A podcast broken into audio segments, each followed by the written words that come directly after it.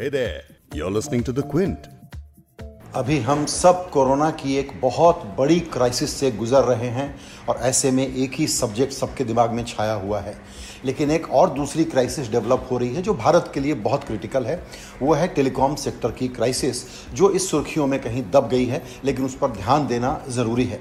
बस आप यूँ समझ लीजिए कि ये टेलीकॉम सेक्टर एक बड़ा पेशेंट है, जो फ़ेज़ फोर में पहुँच गया है, उसके पास दो हफ़्ते हैं कि वो बचेगा या नहीं। लेकिन सवाल उसके बचने और रहने का नहीं है, ये वाइडर इकोनॉमी के लिए कोरोना के समय में बहुत क्रिटिकल प्रॉब्लम बन करके सामने आया है।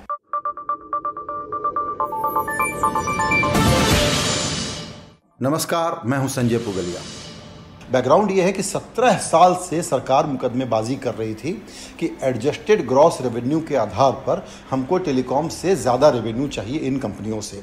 सुप्रीम कोर्ट ने सरकार के पक्ष में फैसला दिया और कहा कि करीबन पौने दो लाख करोड़ रुपए का ड्यू इनका बनता है। पेनाल्टी ब्याज बकाया सब मिला करके वो चुका दें।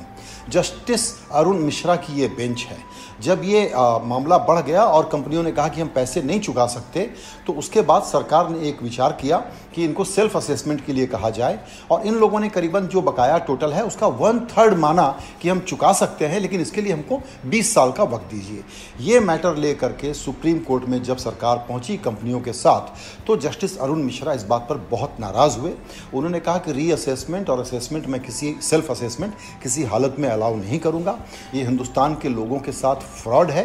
कंपनियाँ अपने को समझती क्या हैं? और सरकार भी यहाँ गलत कदम उठा रही है। हम ऐसा नहीं होने देंगे। मीडिया को भी कहा कि ये लोग भी इस लॉबिंग में शामिल हैं और सब लोग मिलकर के गड़बड़ कर रहे हैं। ऐसे में ये साफ़ हो गया कि सुप्रीम कोर्ट किसी भी तरीके से सेल्फ असेसमेंट की इजाज़त नहीं देगा, जो कंपनियों को बचाने के लिए एक ज़रूरी उपाय के तौर पर बहुत देर से लेकिन सरकार लेकर के आई थी। सिर्फ़ एक उम्मीद की किरण बची है और वो ये है कि सुप्रीम कोर्ट ने कहा है कि टाइम थोड़ा दे देंगे हम। सरकार ने कहा 20 साल का पेमेंट शेड्यूल हम इनको देना चाहते हैं तो उस पर कोर्ट ने कहा कि इस पर हम देखते हैं, रीजनेबल टाइम दे देंगे। अब जो एक्सपर्ट हैं वो बताते हैं कि अगर 15 साल से कम का वक्त मिलता है तो ये कंपनियाँ सरवाइव नहीं कर पाएँगी। इस वक्त तीन रिलेवेंट प्लेयर हैं बाज़ार में। एक है जियो दूसरा वोडाफोन और तीसरा एयरटेल दिक्कत यह है कि वोडाफोन किसी हालत में सर्वाइव नहीं कर पाएगा अगर ये पेमेंट शेड्यूल 20 साल से कम का हुआ तो। इसका दूसरा बड़ा असर होगा बैंकिंग सेक्टर पे और बैंकिंग सेक्टर पहले से चोक्ड है। सरकार को फिर कैपिटलाइजेशन के लिए उसमें पैसे डालने पड़ेंगे। सारी टेलीकॉम कंपनियों ने उनसे उधार लेकर के रखा हुआ है। और ये वाइडर इकोनॉमी के लिए आप समझ लीजिए कि इस वक्त हमारे लिए जब हम वर्क फ्रॉम होम कर रहे हैं, सब कुछ ठप हो रहा है, उसमें टेलीकॉम और इंटरनेट की सुविधाएँ हमारे लिए कितनी ज़्यादा एक ज़रूरी चीज़ बन करके आ गई हैं। तो उसका इकोनॉमिक कॉस्ट बहुत ज़्यादा हो सकता है।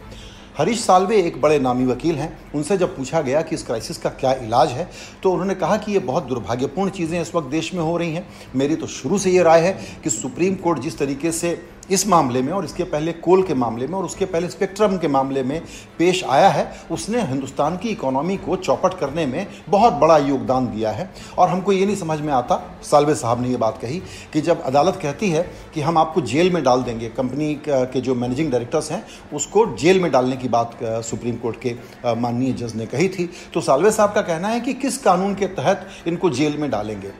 कोर्ट का काम लोगों की लिबर्टी को प्रोटेक्ट करना है या उस लिबर्टी को डैमेज करना है। और उन्होंने ये माना कि ये जो आ, समस्या बनी है अब इसका एक ही सॉल्यूशन है और वो सॉल्यूशन है कि सरकार कानून लेकर के इसको सॉल्व करे। अब संसद में कानून लेकर के अगर आना है तो अभी तुरंत आना पड़ेगा।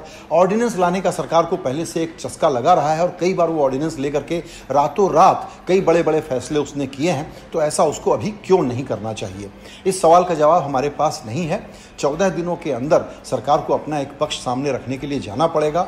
उसके पहले दरअसल वाइडर इकोनॉमी को, हमारे कम्युनिकेशन की ज़रूरतों को, जिसका संबंध ग्रोथ से बहुत बड़े पैमाने पर है, उसको बचाना है तो सरकार को ये कदम उठाना पड़ेगा, क्योंकि उसके अलावा इस सुप्रीम कोर्ट ने अपना मन बिल्कुल साफ़ कर दिया है कि वो कोई सुनवाई करने नहीं जा रही है। उसकी जो सख्ती है, उसकी जो लैंग्वेज है, उस लैंग्वेज के बारे में भी बहुत लोग कहते हैं कि ये इनटेम्परेट लैंग्वेज है। लेकिन अब सुप्रीम कोर्ट चूँकि मानस बना चुका है तो वहाँ से कोई राहत इनको मिलने वाली नहीं है। मान लीजिए मान लीजिए कि किसी तरीके से ये तीन प्लेयर बाज़ार में बच जाते हैं तब तो किसी तरीके से हम संभले रहेंगे, तब भी इनके पास कोई वर्किंग कैपिटल या इनकी परिस्थितियाँ सुधर जाए, तेज़ी से ये ज़रूरी नहीं है, इनको और कैपिटलाइजेशन की ज़रूरत पड़ेगी, नया स्पेक्ट्रम खरीदना होगा तो वो मुनाफेदारी वाला काम होगा कि नहीं होगा, इसको भी देखना पड़ेगा।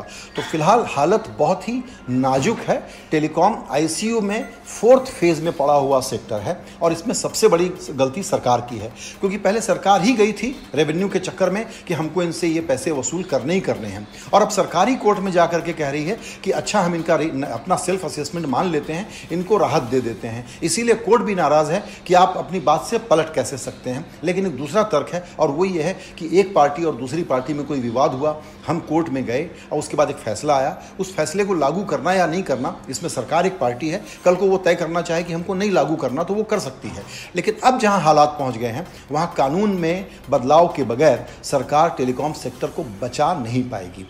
और जब ऐसी परिस्थिति बनेगी कि जब आपको कनेक्शन ही नहीं मिलेगा तो आपके पास ये भी आसान ऑप्शन नहीं है कि कंज्यूमर किसी दूसरे नेटवर्क पर आसानी से शिफ्ट हो जाएँ। इसलिए हालात बेहद संगीन हैं। सरकार की ज़िम्मेदारी बहुत बड़ी है इस हालात को यहाँ तक बिगाड़ने के लिए, और उसी को अब इसको ठीक करना होगा। चौदह दिन का वक्त बचा है, और जैसा मैंने कहा कि ये इतनी बड़ी क्राइसिस है, कोरोना के साथ जुड़ गई है, कि इस पर शायद हमारा माइंड स्पेस ज़्यादा न जाए, लेकिन ये एक बहुत ही बड़ा गंभीर संकट है।